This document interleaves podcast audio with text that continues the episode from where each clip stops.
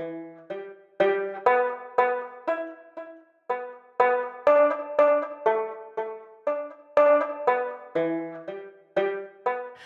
time music is a way of communicating in Appalachia. A song to welcome rain after drought, or to welcome a new baby, or shoo a cold. Old time music touches on all kinds of moments, and all kinds of people sang it and played it.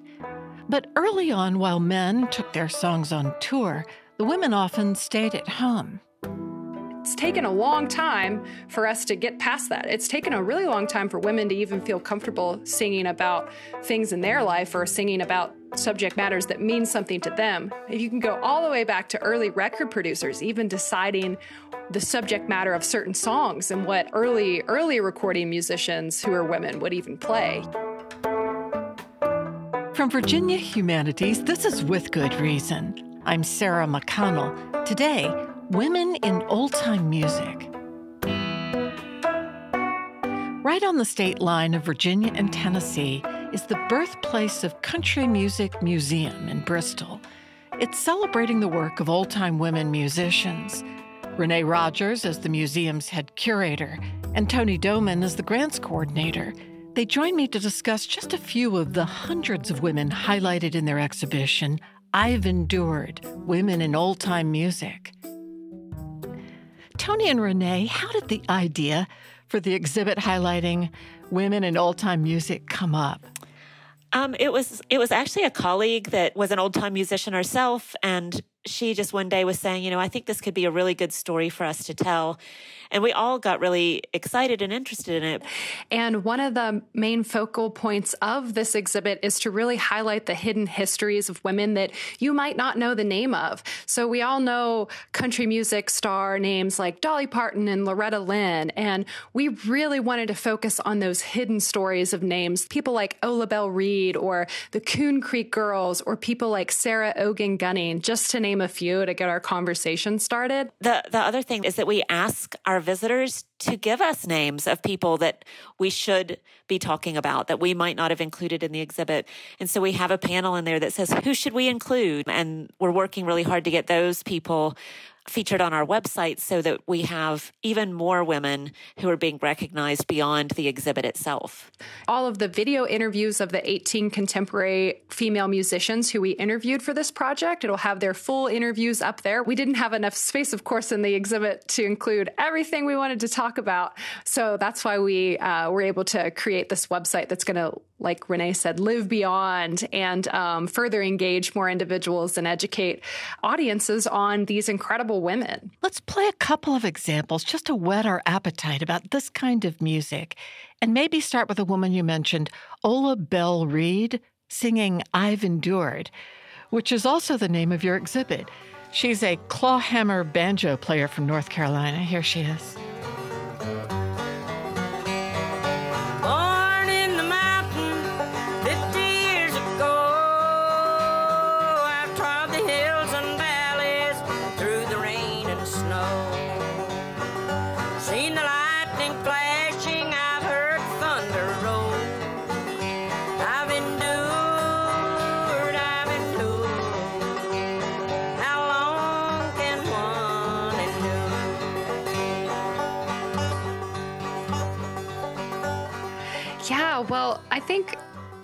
I've endured really sums up so much of what we wanted to say in the exhibit because we're we're talking about the enduring legacy of women in the genre of old time music. And what better way to do that than pick a pioneer in the genre, Ola Belle Reed herself, a song that she has written, a song that's been recorded by numerous artists well after her heyday, so to speak. Um, and it, yeah, it just really sums up that legacy of women enduring through so many hardships. I, it always makes me think of Loretta Lynn. Um, singing about the pill back in the 70s, right? You had even someone like, um, I'm going to mention her name here, Jenny Lou Carson is a great example of a woman who sang with the Sweet Violet Boys, who have some very risque subject matter in their songs. So the song itself, I've Endured, is just a, to me, it's a perfect collation of just trying to get that feeling of um, this enduring legacy of, of women in this genre. I saw that Dolly Parton gave you a glowing endorsement for the exhibit.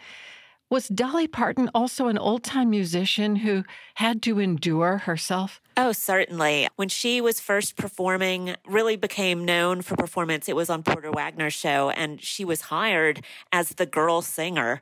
Um, there wasn't going to be more than one girl singer. There had been a previous girl singer before her who was leaving, and then Dolly was hired as the next girl singer, and that's what she was known as. But she knew that she had more in her than being that, and so she she endured that persona and that idea, but she went way beyond it. And I just love the fact that she's still tied to that old music but she's gone so she's really innovated within the music and done so much with it. You can really hear all this in Porter Wagoner introducing Dolly Parton to sing for the very first time in his show. Listen to how he introduces her. And she sings a song called Dumb Blonde, which, of course, is not about being dumb at all. Here it is. One of the finest little gals that I've ever met. Let's give her a great big welcome as she sings a song that she had a big hit on called Dumb Blonde. She ain't no dumb blonde, though. Pretty Miss Dolly Parton. How about it?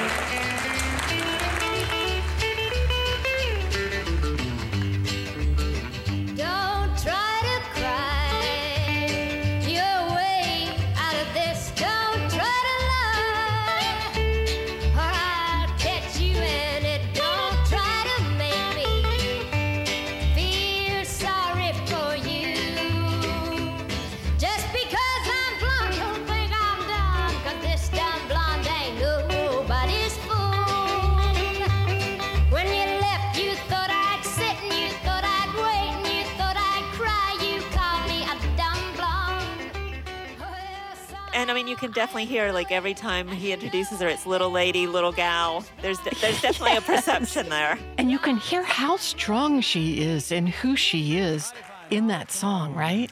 Oh, for sure. Talking about being the girl singer in the band, for example, Sally Ann Forrester was the first woman in bluegrass, is what she's known for. She was the first woman to play music in Bill Monroe's band, who Bill Monroe is now known as the father of bluegrass music. Sally Ann Forrester, there were no other women playing in this genre before her, and she her husband went away to the war he was in the band and sally ann stepped in to fill in for her husband's place.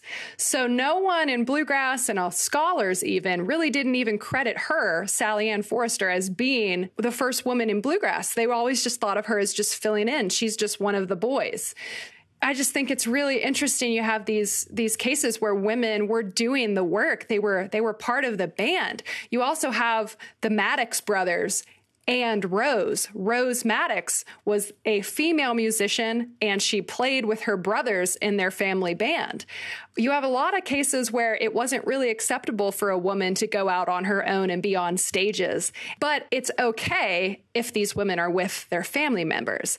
It's taken a long time for us to get past that. It's taken a really long time for women to even feel comfortable singing about things in their life. If you can go all the way back to early record producers, even deciding the subject matter of certain songs and what um, radio barn dance stars and early early recording musicians who are women would even play you know?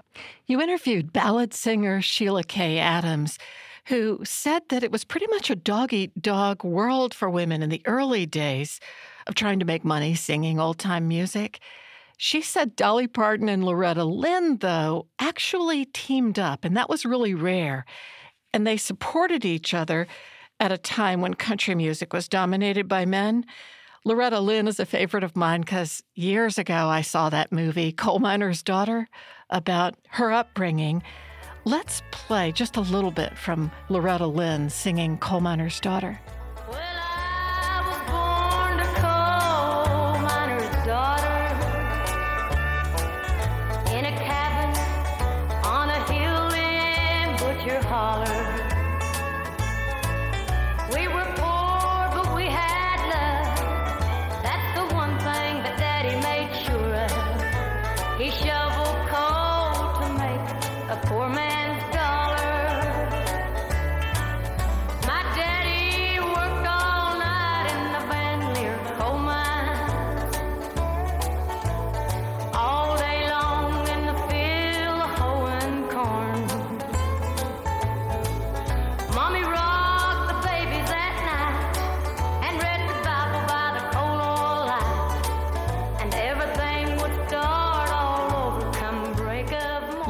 Lynn is so great, and Dolly Parton. But as you pointed out, the women you've really featured in this exhibit I've endured have been more local for the most part or less known, right? Definitely less known. Um, and you know, we wanted to bring out those hidden heroine stories. We also did talk about iconic and commercial success um, stories within female musicians.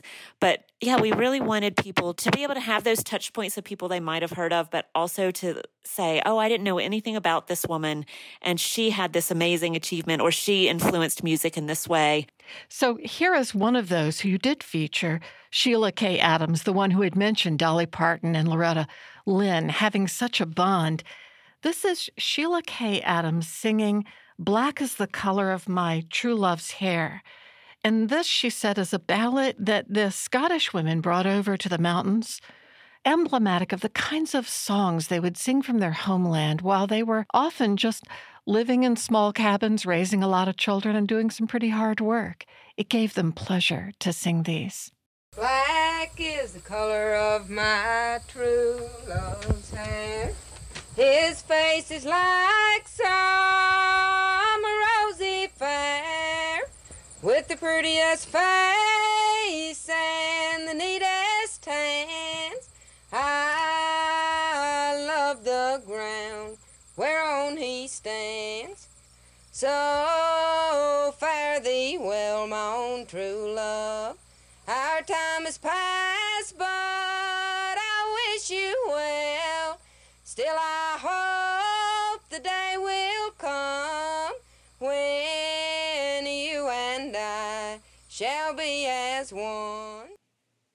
And you know, Sarah, that's a really great example of one of the things we talk about in the exhibit is those old ballads. You know, they're sung in a very, very distinctive way, you know, usually without instrumentation, just the voice.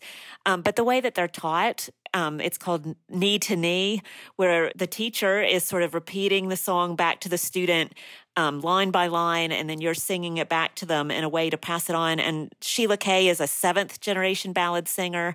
One of her cousins, Donna Ray Norton, who we also fe- feature in the exhibit, is an eighth generation ballad singer. They've been passing those songs down generation after generation after generation been sort of tied back to those songs from England and Ireland and Scotland. So I love those old ballads, and I, I really love the sound of Sheila Kay Adams, especially. I want to play something by Elizabeth Cotten, who you also feature. This is Elizabeth Cotten playing the guitar and singing Freight Train. And after I've listened, tell me a little bit about her story.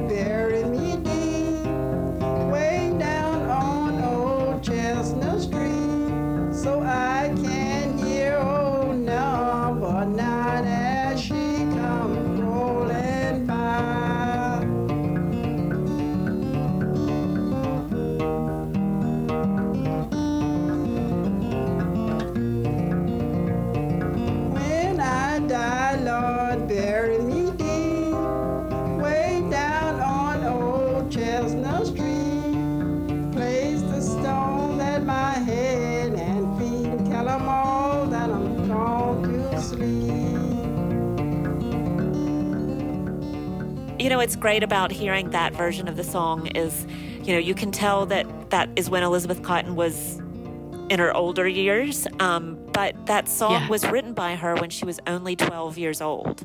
Um, and she got married a few years later at the age of 15 and, and gave up music for a long time until her husband had passed and she connected with the Seeger family who encouraged her to, to use her talents publicly. Um, and she got a Grammy at the age of 90. So I, I, think it's just a really wonderful illustration of sort of another woman who's endured through her life to to go from a 12 year old writing that song to to getting a Grammy for the work that she did in folk music and the contributions she made. And again, she's one of those women that has influenced numerous other artists. Here's another piece. This is Sarah Ogan Gunning singing I Am a Girl of Constant Sorrow. I want to play this and then ask you a little bit about this song and her. I am a girl of constant sorrow. I've seen trouble all my days. I bid farewell to old Kentucky, the state where I was. My mother, how I hated to leave her. Mother dear, who now is dead. But I That is just such a haunting song. I've always heard this song played by famous men. I am a man of constant sorrow. Yeah, I think a lot of us have heard that song and it became really popular because of that that one movie, Oh Brother Where Art Thou, which really kicked folk music and country music back into the mainstream back in the early 2000s. But yeah, Sarah Ogan Gunning uh, was a singer-songwriter. She sang labor and work songs from the Kentucky coal fields and she changed the lyrics of that song, like you were just talking about, Man of Constant Sorrow, which was actually written by a man named Emry Arthur back in 1928. So she's flipping the narrative, changed the lyrics, and came out with I Am a Girl of Constant Sorrow in 1936. Her version reflects women's familial responsibilities, which is very different than the male perspective from the original song. So it's talking about the things that she's having to do as a girl of constant sorrow in order to support her family. Women have historically faced so many different challenges that are that are separate from men, right? So you've got gender discrimination, you have bias, you have financial inequalities. I mean, it trickles all the way down into women not even being able, being able to to sing or, or have a platform to sing and write music about the experiences that they're living. And speaking of women singing about social justice, here is a piece by Florence Reese. She's singing about unions, and the song is called Which Side Are You On? Come all you poor workers, good news to you I'll tell how the good old union has come in here to dwell. Which side are you on? Which side are you on? We're starting our good battle. We know we're sure to win because we've got the gun thugs are looking very thin. Which side are you on? Which side are you on? If you go to Harlan County, there is no neutral there. You'll either be a Union man or a thug for J.H. Blair. Which side are you on? Which side are you on?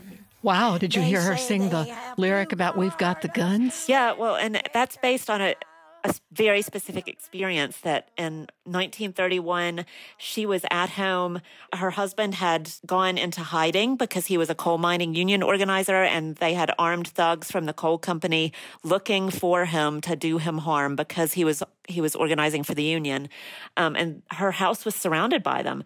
And she was so upset and so mad that the story is, is that she rewrote a hymn called Lay the Lily Low to become Which Side Are You On? You're like, are you on the side of the working man and the working person, the working woman, or are you on the side of the unions? And that song has since become used by other social justice and union organizing efforts. And Florence went on to continue to be an activist. And then they're also in this genre fabulous young performers now, like Amythyst Kiah. Here is Amythyst Kiah singing Polly Ann's Hammer. She is thrilling.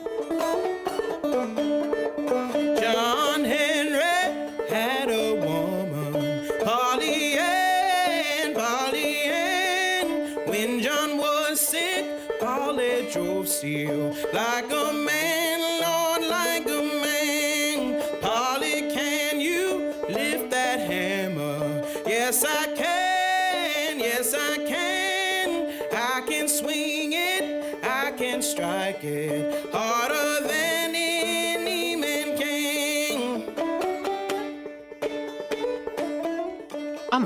her singing gives me goosebumps. Oh, yeah. Amythyst is, she's such a distinctive voice. And this is a great example of something we talked about earlier of, again, flipping the narrative of a song. You know, John Henry is a ballad, what we call a native ballad, because it was born in America as opposed to coming over with immigrants from England, Ireland, and Scotland, telling the story of the man, John Henry, the still driving man. But Amythyst has taken that story and flipped it to tell it from the perspective of his wife, Polly Ann. And Polly Ann, despite the fact that John Henry is basically dies doing that steel driving work, she picks up the hammer and is able to finish the job, showing that she's as strong um, and as persistent as and as enduring as any man. when Polly had a small baby on her knee,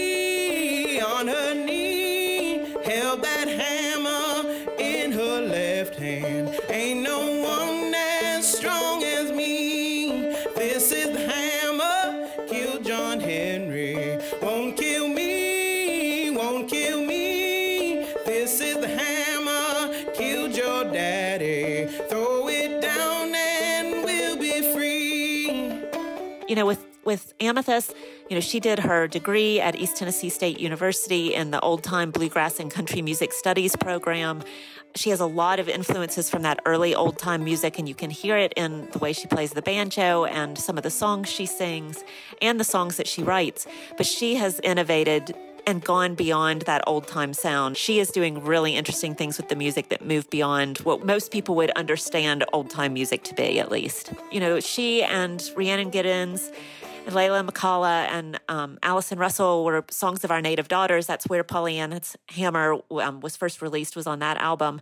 And there's an, another amazing um, song by Amythyst on that album that I love called Black Myself, which is exploring her experience as a black woman in music and, and, and just in life. And I think that's the other thing is that a lot of people make assumptions about what old time music who makes that music and who the music is for. And I think there's so much out there in both the past and in the present that shows that there's a huge amount of diversity and so many different voices within this music that make it much richer than um, than people would assume based on the assumptions that have been made around it. And and Amythyst is definitely a big part of that story. Black Myself is a Grammy. She earned a Grammy nomination for Best American Roots Song, and she won Song of the Year at Folk Alliance International a few years back for that song. So just totally incredible music from a totally incredible person and performer.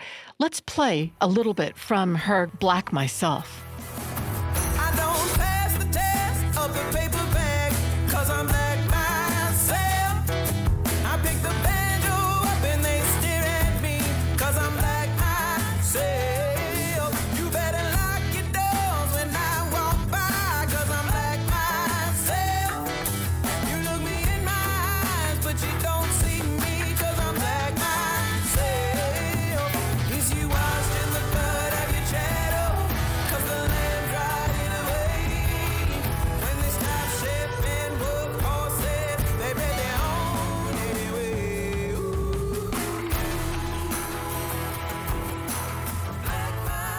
So where do you put the younger generation now in in line with old time music, right? You can you can sing and play and innovate with old time music and still be part of that tradition, right? Oh, definitely. And and I'm going to give a shout out to my my friend here, Toni. She is part of that tradition. She is in a band with her husband, Virginia West, and you know, she's helping to carry on those traditions but also to innovate with them. And I think one of the things that we focus on in the exhibit is both that there are young musicians and you know, contemporary musicians who are older, who are tradition bearers, who are making sure that those traditions are being carried on and remembered and not forgotten.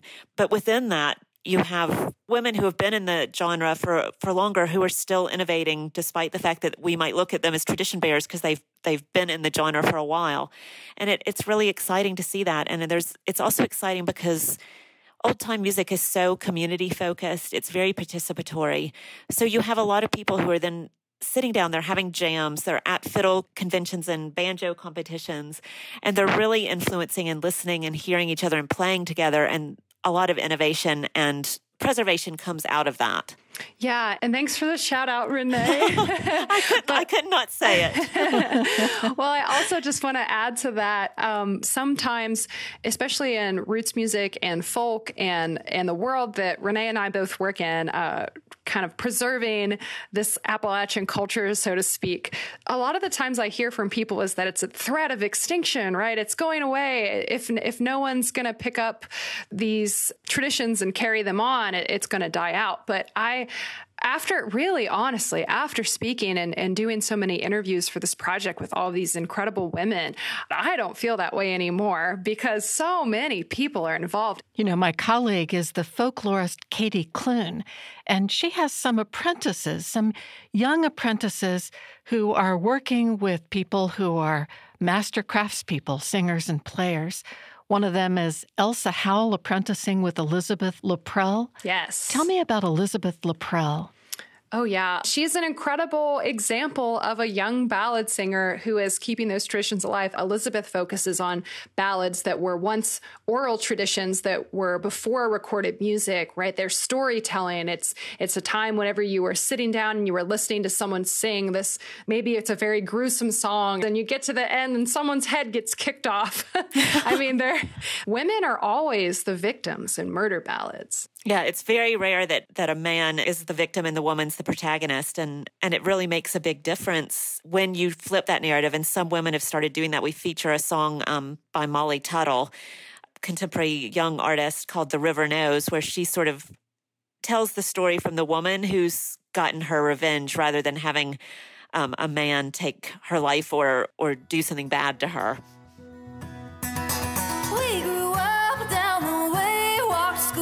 Together every day. I was so tall till we were 16. In a year, he towered over me. Thought he was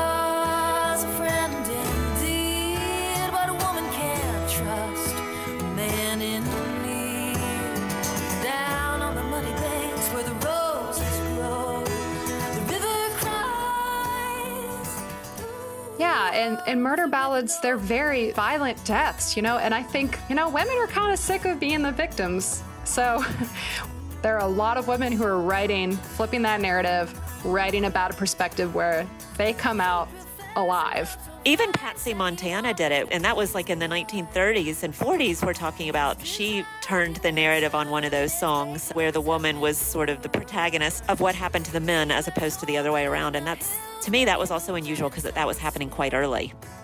Well, Rene Rodgers and Toni Doman, thank you for sharing your insights on With Good Reason.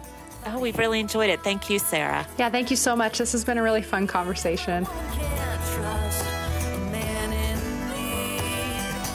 My guests were Rene Rodgers and Toni Doman. Catch Toni Doman in the new Sounds of Bristol showcase at the Richmond Folklife Festival October 13 through 15.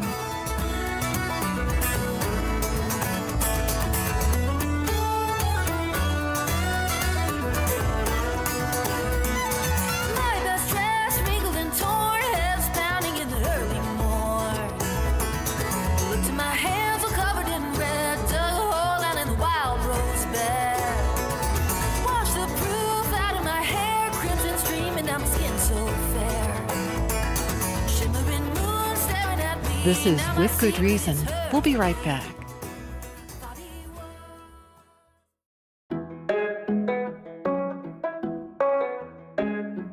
Welcome back to With Good Reason from Virginia Humanities.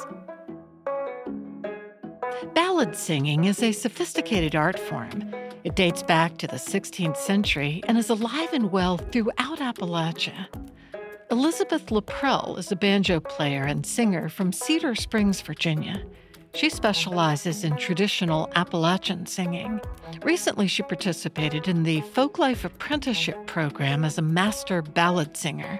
This week, we're taking you to Rural Retreat, Virginia, where Virginia Humanities Folklife team sat down with Elizabeth to learn more about the significance of ballads. So, uh, as a young teen, my dad found an album online called Ballads from the British Tradition. It's part of a series that the Library of Congress put out of Alan Lomax's recordings. Oh, you must answer my questions nine. Sing 99 and 90, or you're not going Alan Lomax visited, among many others, Texas Gladden in her home in Salem, Virginia. What is whiter than the milk? Sing 99 and 90. And what is softer than the silk? And you were the weaver's bonny.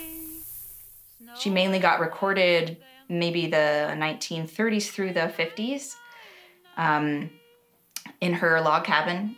And I just wanted to learn all of her songs. So um, I got to know Texas Gladden's daughter and granddaughter. Um, her daughter, Alma, uh, has passed away now, but her granddaughter, Vicky, has these lovely memories of her grandmother, Texas Gladden, singing to her and rocking her in a big squashy armchair. And for me, that connection between these old songs that are like, you know, maybe sitting in an archive or on a compact disc, and you can hear this singer al- almost as a relic, right? Then to go and have the music be the connection that leads you to a real friend. That was such a beautiful moment. And you were the weaver's Bonnie. And this is like a little tidbit from an interview, right? When Texas Gladden says, like, I can remember every person that I learned a ballad from, and when I sing the song, that person pops up. So now when I think about Texas Gladden songs or I go to sing one, then I can see I have a picture of her home, a lot of jam and canned tomatoes, like all in jars, you know, sitting in this special shelf that her husband built for her. I know that she liked to collect little knickknacks. I know that she wrote poetry herself. You know, her family kind of liked romance books, like historical romance, which is like, of course. And this, you know, I just think like that's also why she remembered these songs and made a point of going out to like learn them and then sing them for her friends. What is louder than a horn? Sing 99 and 90. And what is sharper than a thorn? And who is the weaver's Bonnie? Ballad singing as a way of entertainment was really mostly happening. This is my guess. Really mostly happening inside homes and like in family or close neighbor groups. Or actually, Texas Gladden also talks about um, she had, when she was young, friends at a factory that she worked with, and then she would sing to those people, and they would like, they would be like, sing that old love song because I'm having, you know, boy problems. Oh, I'm just a poor girl, my fortune is sad. But I think that that context of like wanting a song or a story song particularly that like one person knows and can tell really well. Even the radio and like not even tv but when the radio came into the home that started to kind of lose that okay here we are it's night we're done with our chores for the most part. We want to relax but we're not going to sleep for a little while. That period of time is kind of filled with other ways to entertain each other now. And so I think it started to sort of filter away as a sort of everyday thing. He works for a living, his money's his own. And if they don't like it, they can leave him alone. And now oh, it's an interesting sort of conundrum to like do a like stage performance of them. Because like when people want to go to do entertainment and sit down and listen for like an hour or something it's not necessarily just like solid words from one person for an hour. Listeners kind of i think modern listeners at least like need a, a little bit of break. Um, there's some kind of difference that is between like when you're informal and in a living room and like people are getting up for coffee maybe whiling away the time with chatting back and forth oh they'll be like oh now you do one Yonder comes a little man riding by. Says, Old man, your horse will die. Hop, hop, hop, old rabbit, hop. which in ireland actually is still going on people will gather together for a, a night of singing unaccompanied songs and maybe they're at like a pub and you can stop and go get a drink and it's everyone has a song to bring. Old horse, hop, hop, hop, old rabbit, hop. and um, it, that's very different from a stage performance. That's still sort of a, a quandary for me of like how to put the ballads across because i like them as they are. I like them unaccompanied. How to how to get them across in that different context is really interesting to me I'll get old Jack and put him on the track. Ride that rabbit to thunder and back.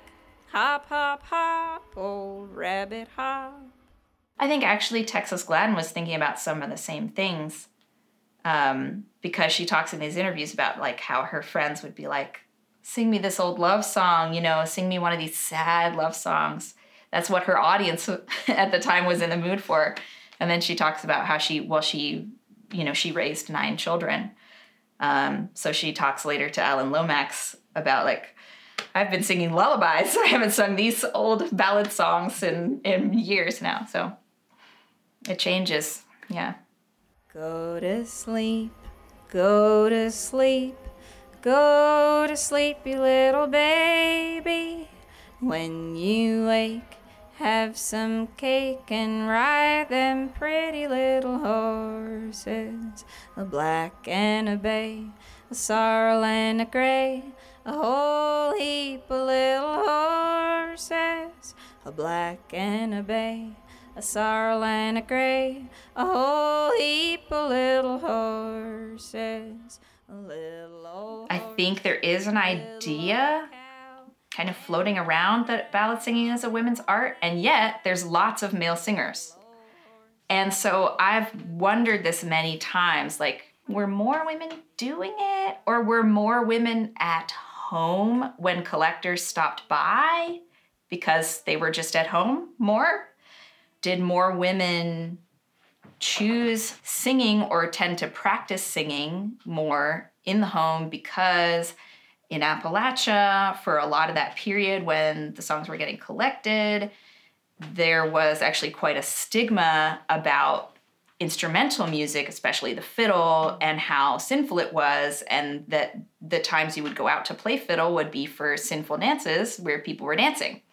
Um, and banjo similarly, et cetera, et cetera. So women were discouraged, I think, from playing that instrumental music. Um, I'm really interested in women's stories. Um, I'm interested in what women's lives were like, especially from the times that these songs were being collected. That's just part of what I've chosen to have an opportunity to teach more and like what to pass on. That's been partly just a feminist practice, praxis kind of choice for me. There was a night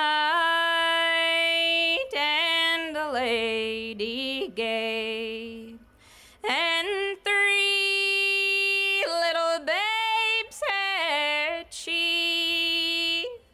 She sent them away to a far country to learn their grammary. As to why they're important, why are ballads important? Just because they're good art is my best.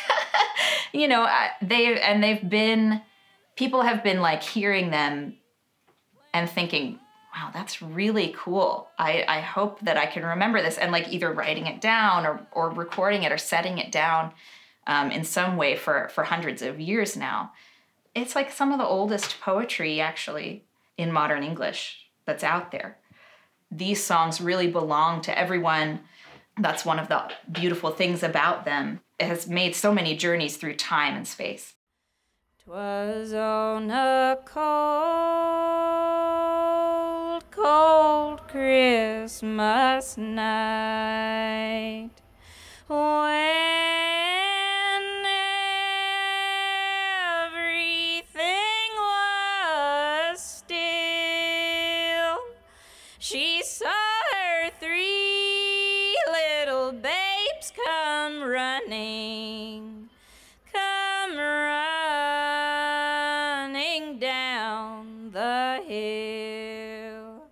Elizabeth LaPrelle is a banjo player and singer who specializes in Appalachian singing. She'll share more of her songs and stories at the Richmond Folk Festival coming up October 13 through 15.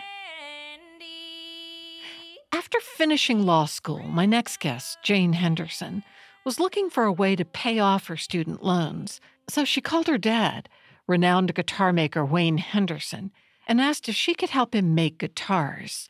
And Jayne never went back to the courtroom. She's a full time luthier in Asheville, North Carolina, and one of the few women luthiers in the world. I have a little shop here uh, in Asheville, North Carolina. It's it's my basement. Um, we built a shop and then put a little house on top of it. You know, I have a little bench. It's really not much. I've got a bench and a couple of pretty cool like SawStop machines that I'm kind of proud of. Every year, my dad for Christmas will give me a new machine. you know, I, but I'm I'm full up at this point. Like, well, I've got them all. What mountains are near you? Um, just Appalachian Mountains. We've got Mount Mitchell, which is one of the, lar- uh, isn't it the largest? Or is it Mount Rogers? The ones I'm closest to are, are one of the largest on the East Coast. But yeah, Appalachian Mountains run from here up to Rugby, Virginia, where my dad lives, and beyond. You make beautiful acoustic guitars and ukuleles. What sorts in particular? So my dad, Wayne Henderson, he's pretty well known. He's been obsessed with Martins for his whole life. Pre-war 30s, early 40s Martins are just the holy grail. Dreadnoughts, which aren't really my scene, but I love the traditional aesthetic of an old Martin. And so I typically will do somewhat copies of that style, but I I always put my own aesthetic on there. Um, but I love the way they sound, and my dad taught me how to to manipulate the wood in, in a manner that that would make them sound the best. I've always wondered what is entailed with manipulating the wood to give it that resonance. At first, you don't have anything to go on but your senses, but after a while, you kind of feel the weight. You can see if a piece of wood is going to sound good. You can sort of tell, but the best way is to tap on it and and feel and hear how resonant it's going to be. And you can do that with any thickness, but if you if you take a piece of red spruce for instance and hang it just right between your fingers and tap on it, it'll make this long hum that'll tell you, you know, how well it's going to sound. You're like, oh, I know that that piece of wood wants to sing. It wants to be an instrument. It can't wait. A lot of luthiers only use exotic woods, Mm-hmm. but you take a different approach. Tell me about woods you've used.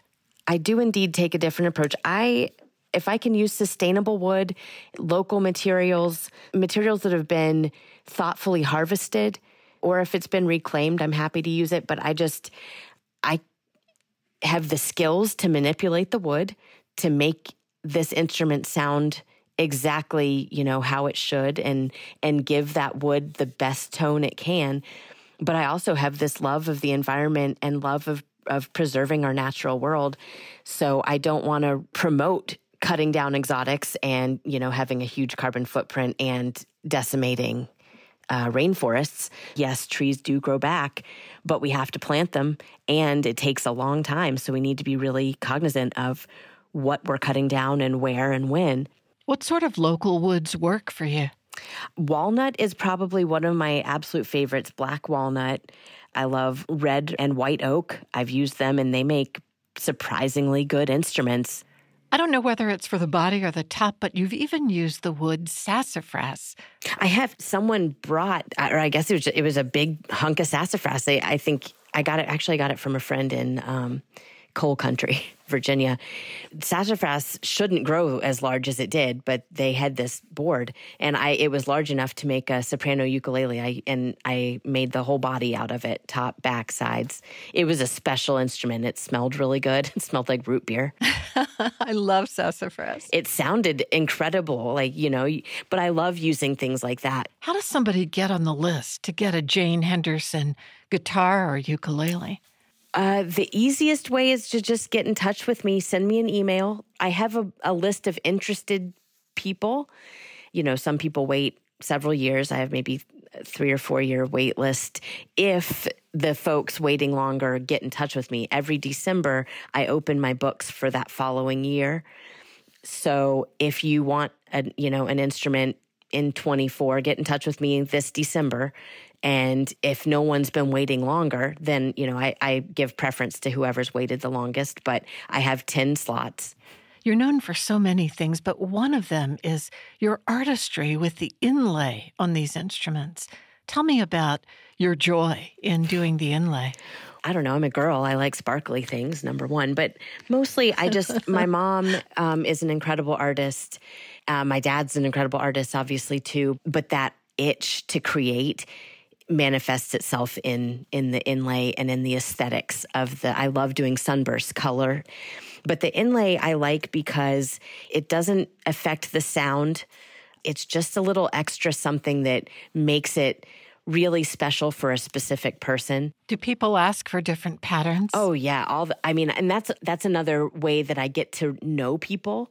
I love being able to hear people's stories. So I've inlaid my friend's goat Dee Dee, um, one of her first goats. She she and her husband were very high powered political folks in uh, Chicago, and they moved to the middle of nowhere near my dad to be goat farmers. They just kind of like, well, we're done with that. We're going to go do this now. and her first goat um, is named Dee Dee, and so I, I inlaid Dee Dee on on the back of her peg head, and I also did an inlay of kudzu. For her, I made her an, a ukulele because goats love to eat kudzu. Um, and then I've done my friends. I've done oh, I've done so many animals, and the wood on my my ukulele came from my friend Paul, who was the surgeon on Kauai. so I had to keep it. Oh, you have a wood connection on Kauai. I have several wood connections in Hawaii. Um, I made friends with a fellow. He was the surgeon on Kauai he emailed me and said, "Hey, I'm I'm an amateur ukulele builder. If I paid you to come out, would you teach me inlay? You know, you could stay for a week and and just teach for a couple of days. And I've got ukulele builder friends. Would you be willing to come out if if I gave you a place to stay and flew you out here?" And I was like, I mean, "What kind of trick question is that?" So uh, we did. Are you kidding? We came out and I made friends. He and I traded him red spruce um, and some maple and just things that I have here, and he traded me this insane, beautiful koa. But he reminds me when I went out, I went to Maui to teach inlay again and met even more of these incredible local native Hawaiian guys. It was just, it was amazing. Even though it's a teeny tiny island in the middle of the Pacific, it, it's so similar to how my dad grew up. They grew up so similarly. You know, their moms made their own shirts. My granny used flour and corn sacks, and Edmund's mom used rice sacks, you know, and they had their the outside to entertain themselves. They both played in the same type of creeks and played with the same gang of kids. And I loved that. I loved feeling so connected when I was there. I also love how you came to be in this profession. You didn't start out with a goal of becoming a luthier. You were in Vermont training to be a lawyer. Yep, I absolutely had no plan of this. I got a degree in environmental law and policy um, from Vermont Law School and decided those loans cost a lot of money. And so I was like, dang how do I pay this back? Well, my yeah. dad's guitars sell for a lot on eBay. Maybe I could just, hey, daddy, can I make one and sell it on eBay? He was like, you know, sure, I'll give you I'll give you all the nice stuff, but you have to come in here to the shop and and work on it every single day. You know, I'm not going to do it for you. You have to do it. And I thought that that would be hard work and unpleasant, but it was absolutely the best time I've ever had. How did that first guitar you made with him turn out? What uh, did it sell for on eBay? The first guitar sold for 25,000. Oh my gosh. I paid really? for I made another one and out of koa um, which is one of my favorite woods. It's Hawaii. It's from, it only grows in Hawaii. That one brought 20 and I used that to pay for my rent for my AmeriCorps oh. year. And then my, the one that I, with my name, the very first one with my name, I didn't eBay that. I just, you know, told folks, but it was 5,000 that was just with my name, my first guitar. That's amazing. Yeah. That's amazing. And you were hooked. Yeah. There were so many things that made me feel that I couldn't do this but my husband made me feel that I could, which I really appreciated. How many women luthiers are there? Not many. I have several close friends who are luthiers, but again, not many. And I've connected with most of them on Facebook or uh, social media, Instagram. It feels like the women artists and the women museums ought to be coming to the women luthiers, right? Yeah, I would love that. There are 60 members of my Lady Luthiers group, and a lot of them that's all over the world. I've talked to one in Ireland. My friend Heidi is in Prince Edward Island. She lives up Nova Scotia area. Kathy Wingert lives in California. She's incredible. Linda Manzer and Peggy White are up in Canada. Those are sort of the bigger ones. It's a small club of us. I love that. What are you working on now? Right now, I have two ukuleles. Just um, on Friday, I shipped a soprano ukulele made out of walnut, full body walnut, which was, oh, it sounded so good. It was one of my favorites. It's always sad. I love them. You know, I get to know these beings as I'm working on them, and they, you know, they say their first words with me, and I just get so excited to, to, send them to their people but i also am, am sad as well because i I love them. Each each one individually is a special being with a soul and a and a voice of its own. And I love being able to provide that for people. But I also some days like, oh, just maybe maybe you could stay a little bit longer. Well, Jayne Henderson, I so admire your passion, your spirit, your aesthetic. Thank you for talking with me and with good reason. Thank you so much. It was really, really nice um, to chat. Jayne Henderson is a luthier based in Asheville, North Carolina. Support for this episode of With Good Reason comes from the Joseph and Robert Cornell Memorial Foundation.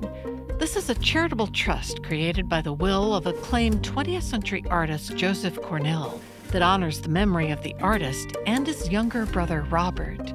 This episode was produced in partnership with Katy Clune and the Folklife program at Virginia Humanities.